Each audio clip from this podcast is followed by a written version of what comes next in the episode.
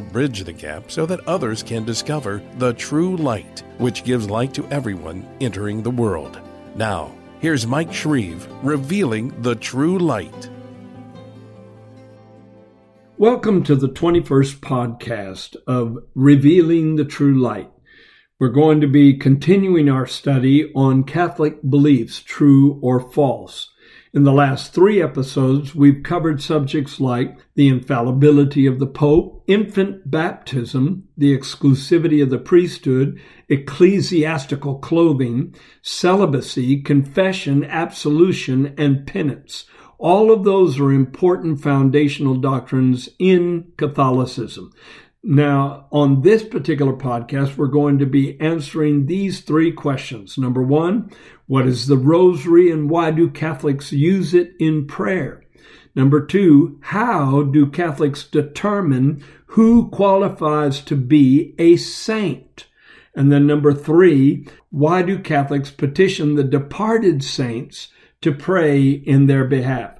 Now, I believe I am especially qualified to talk about Catholicism, to share my heart on Catholicism, because I was raised Catholic. I was very devoted as an altar boy for many years, sometimes at the church four or five days out of the week. And then at a certain point in my life, I was on my way to the monastery to commit myself to the life of a monk and then God changed my plans at the last moment. So I understand the heartbeat of Catholicism. I was very devoted. Now I am an interdenominational Christian, a follower of Jesus. I do not belong to any organization, but I have a heart. I have a deep desire to reach out and touch Catholics and share with them the transformational experiences that have revolutionized my walk with God, including being born again and being filled with the Holy Spirit and these genuine, authentic experiences with God that just brought me to a whole new level of intimacy with Him. But this program is going to be focusing on the rosary and also the intercession of the saints and who qualifies to be a saint within Catholicism. The rosary is just a group of beads on a chain or on a string, maybe knots on a string. Similar to the rosary, a number of religions use prayer beads in order to methodically uh, pray their prayers in the right order, such as Buddhism, Hinduism, Islam, and the Baha'i faith. However, it's important to see that Buddhism is basically atheistic, and Hinduism believes in an impersonal life force as the highest reality.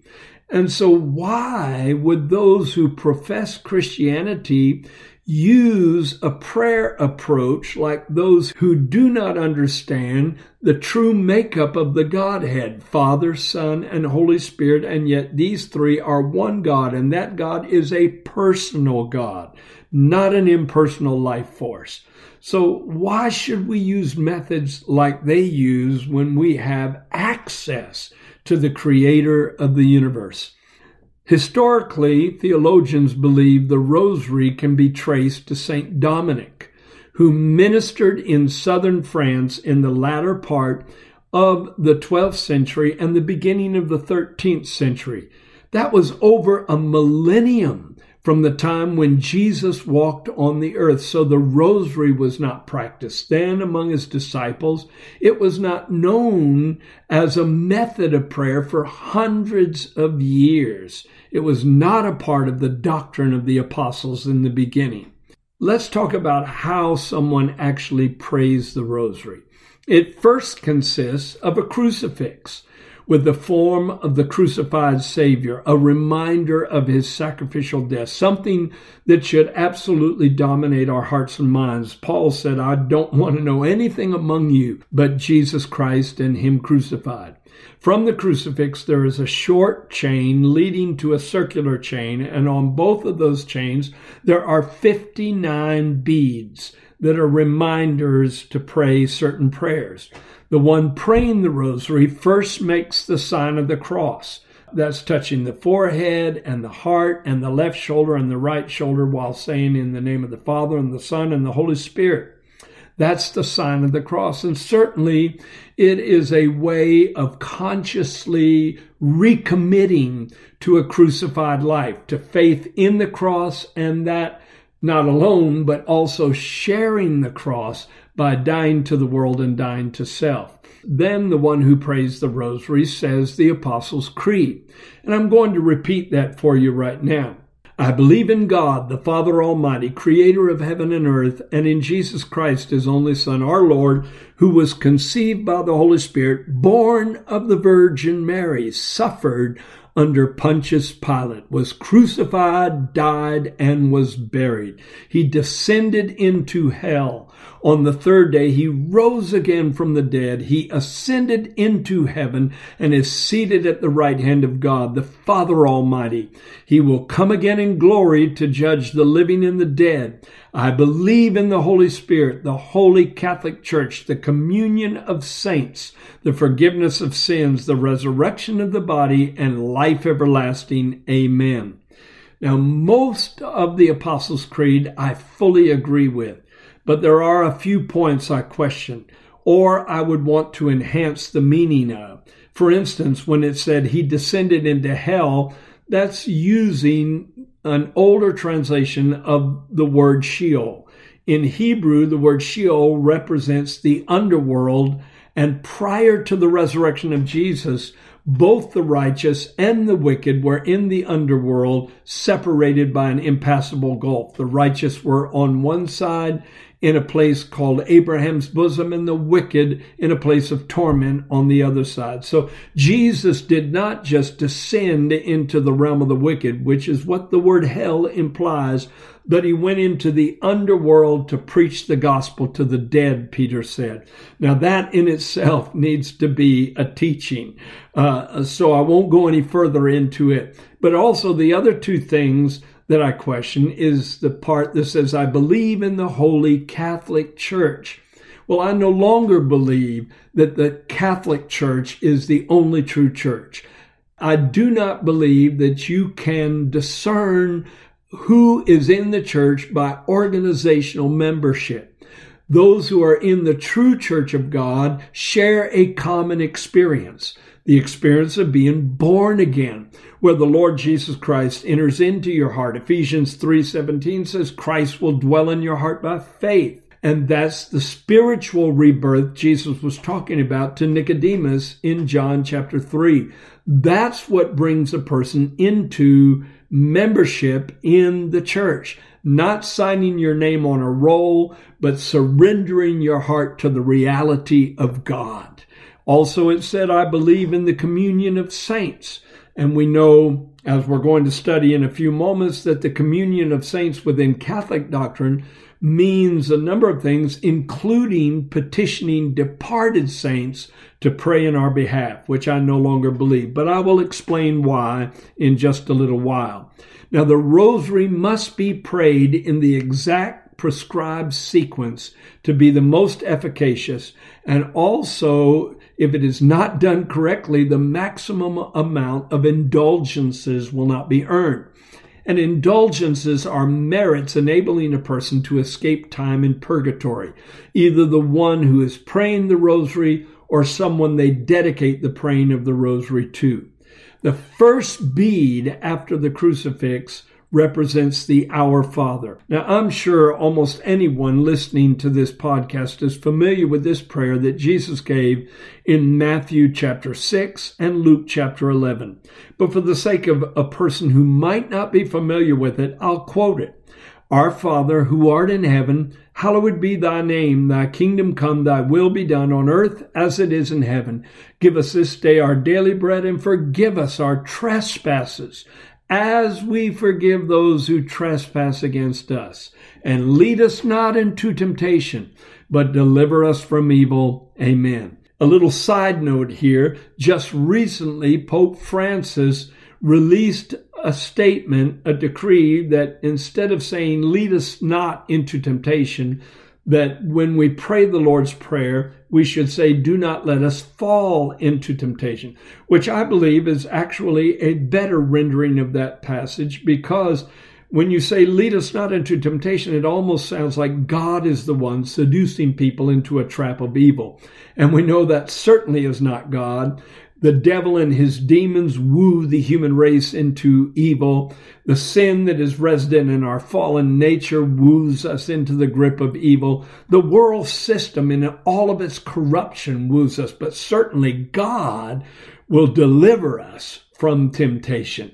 And so that's the way I believe we should pray it. The next three beads in the rosary represent three Hail Marys that are quoted while meditating on faith, hope, and love, which are three very important attributes faith, hope, and love. And then there is a single bead that stands for the Glory Be prayer. After that, you get to the circular part of the rosary.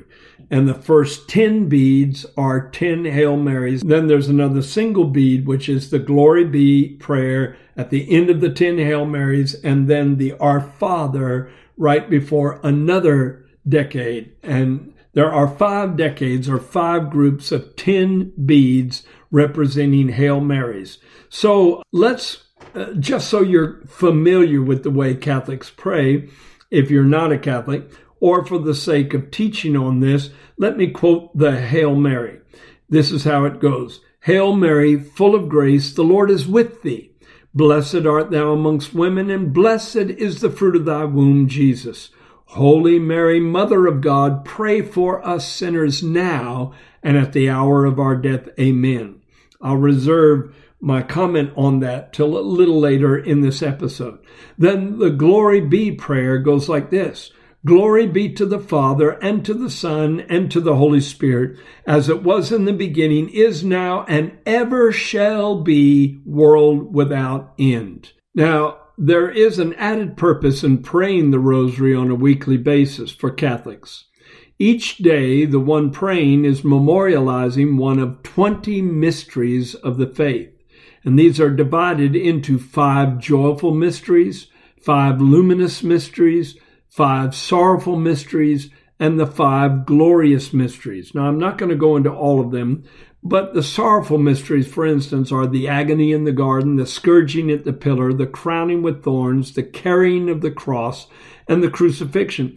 And so, as a person prays the rosary, they are pondering some of the most momentous things that happened in the life and ministry of the Lord Jesus Christ. Then, once the entire rosary is finished, the person praying makes the sign of the cross and says, In the name of the Father and of the Son and of the Holy Spirit, Amen. Back in 1917, it was claimed that Mary appeared to certain individuals at Fatima, and she supposedly made this statement. She said, Pray the rosary every day in honor of Our Lady of the Rosary to obtain peace in the world, for she alone can save it. She alone can save it. I would counter that no, that is dependent on the Prince of Peace, for he alone can save this world. He is Yahweh Shalom, the Lord our peace, and only his peace, the peace of God that passes understanding, will change this planet. On a website called rosarycenter.org, it also states that every rosary increases Mary's power to crush the head of the serpent and to destroy his evil power in this world. But I would counter that statement by saying back in Genesis, when the Lord pronounced judgment on the serpent, he said, I'm going to put enmity between thee and the woman and between your seed and her seed speaking of the Messiah to come, and he shall bruise your head. You'll bruise his heel, but he'll bruise your head. That role is only going to be fulfilled by the Son of God himself. My response to the practice of praying the rosary. I think it's significant that right before Jesus gave the Lord's Prayer in Matthew chapter 6, he said, Use not vain repetitions like the heathen do so to repeat a prayer over and over like that is something similar to a heathen practice. And oftentimes in other religions, you have to coerce some deity to move in your behalf. There's no personal relationship or there's a belief in an impersonal power that has to be manipulated by the right incantation, but you would never approach a personal God this way. You wouldn't go to a neighbor uh, that you want to borrow a wheelbarrow from and repeat, I desire to borrow a wheelbarrow a hundred times. By the time you get to the third or fourth repetition of that request, your neighbor is going to shut the door in your face because that's an insult to his intelligence. He will respond to a communication from you that is very understandable the first time it flows from your lips. And prayer should be that kind of communication with God, a spontaneous flow of worshipful phrases that are not ritualistic or repetitive, but are springing from the heart, the wellspring of worship within your heart. It is better to have a heart without words than words without a heart when it comes to prayer. And quite often, repeated prayer becomes words without a heart. Now, appealing to Mary in the rosary has got to take some of our attention. The Hail Mary prayer, again, goes like this Hail Mary, full of grace, the Lord is with thee. Blessed art thou among women, and blessed is the fruit of thy womb, Jesus. And then it says, Pray for us sinners now and at the hour of our death. Well, that's acknowledging that you are a sinner. When biblically, if you want to be technically correct about it, sinners are those outside of a relationship with God, those who have not yet been converted, those who are under the curse. But once you are delivered from sin, you are no longer a sinner. You may have faults and errors and sometimes fall back into sin, but you don't stay there. You don't wallow there. You recover from it. You're no longer identified as a sinner. You're actually identified as a saint. Now, that's something we need to go into right now. Canonization. How does the Catholic Church arrive at calling a person a saint? Well, in the most historical sense, it takes a papal declaration that a certain deceased member of the church can be venerated by the Catholic faithful. Popes are the ones who make that decree, at least from the 10th century onward. Prior to that, bishops may have uh, allowed the people to venerate a certain person, but from the 10th century onward, it was the Pope who functioned in that role. And that led to a belief that you could petition the saints to pray in your behalf. I'll get to that in just a moment. But what does the Bible really teach about saints and who qualifies to be called a saint. Well, Jude 1 3 says, earnestly contend for the faith that was once delivered to the saints. And that's an all inclusive statement that is an umbrella uh, declaration over the entire body of Christ. Colossians 1:12 says giving thanks to the Father who has qualified us to be partakers of the inheritance of the saints in light. And that's not talking about an exclusive few, that's talking about all believers. 1 Corinthians 1 2 says, To the church of God which is at Corinth, to those who are sanctified in Christ Jesus, called to be saints, with all who in every place call on the name of Jesus Christ our Lord, both theirs and ours. And so, according to that verse, anyone who calls on the name of the Lord is subsequently called to be a saint. And what is a saint? What's the definition? A saint is simply one who has been sanctified. And the word sanctified means to be cleansed from the defilement of sin, to be made holy in the sight of God, and to be separated unto God for his sacred use.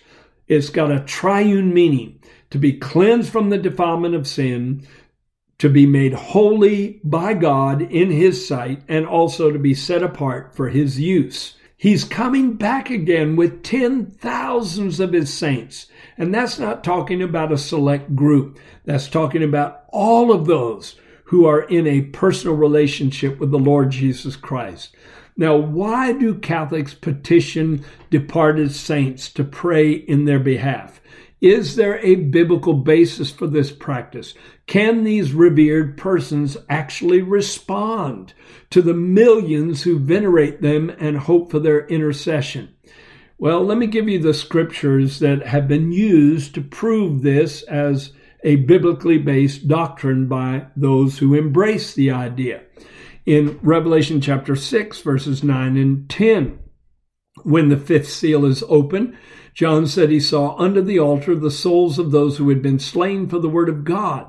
And they cried, saying, How long, O Lord, holy and true, until you judge and avenge our blood on those who dwell on the earth? So they're involved in a passionate prayer.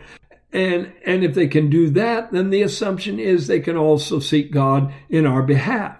Then in Revelation chapter 8, verses 1, 3, and 4, the seventh seal is open, and another angel having a golden censer comes and stands at an altar in heaven. And he's given much incense that he should offer it with the prayers of all the saints upon the golden altar which was before the throne. And so the assumption is made that, that the saints being referred to are the saints of heaven. But it says with the prayers of all the saints. And that means all of the saints who have ever lived in this world and all of the prayers that have been prayed by the saints from the beginning of the new covenant until the end of this era. Now, also, they've used the parable of the rich man and Lazarus to undergird this concept. And that story talks about how a rich man died and lifted up his eyes in hell, and he cried out to Father Abraham, who was across the impassable gulf over in Abraham's bosom, and he begged Abraham to send Lazarus to him with some water to cool his tongue because he was tormented in the flames. But that's no proof of the possibility of the intercession of departed saints, because that was a wicked man not making a request of God, but making a request of Abraham. And there's nothing in that story, whether it's a parable or a real happening, to imply that the intercession of saints can take place. The other source for this particular doctrine is actually in 2nd Maccabees chapter 15 verses 14 through 17 where it describes Jeremiah praying for the people of Israel and the holy city even though Jeremiah had already been dead 400 years. That doesn't necessarily verify the doctrine. That book is not accepted among the inspired books of the New Testament that are a part of the canon of Scripture according to the Protestant. That is not sufficient proof that the doctrine of the intercession of saints should be embraced because second maccabees chapter 15 may or may not be inspired literature. However we can respond to this in the strongest terms because in deuteronomy 18 verses 9 through 13 god spoke very powerfully against this practice of contacting the dead. He said, When you come into the land which the Lord your God has given you, you shall not learn to follow after the abominations of those nations. And then he spoke of a number of occult practices like witchcraft and sorcery and conjuring spells and acting as a medium or a spiritist or one who calls up the dead. For all who do these things are an abomination to the Lord. Now, I know there's a difference between a person conducting a seance and a Catholic person praying to a departed saint to intercede in his or her behalf, but still both of them fall under the category of contacting the dead which we are definitely commanded not to do in Scripture. Probably the most powerful argument is just based on the logic of what is going on. Just suppose a million people around the globe are petitioning Peter at the same time to pray in their behalf.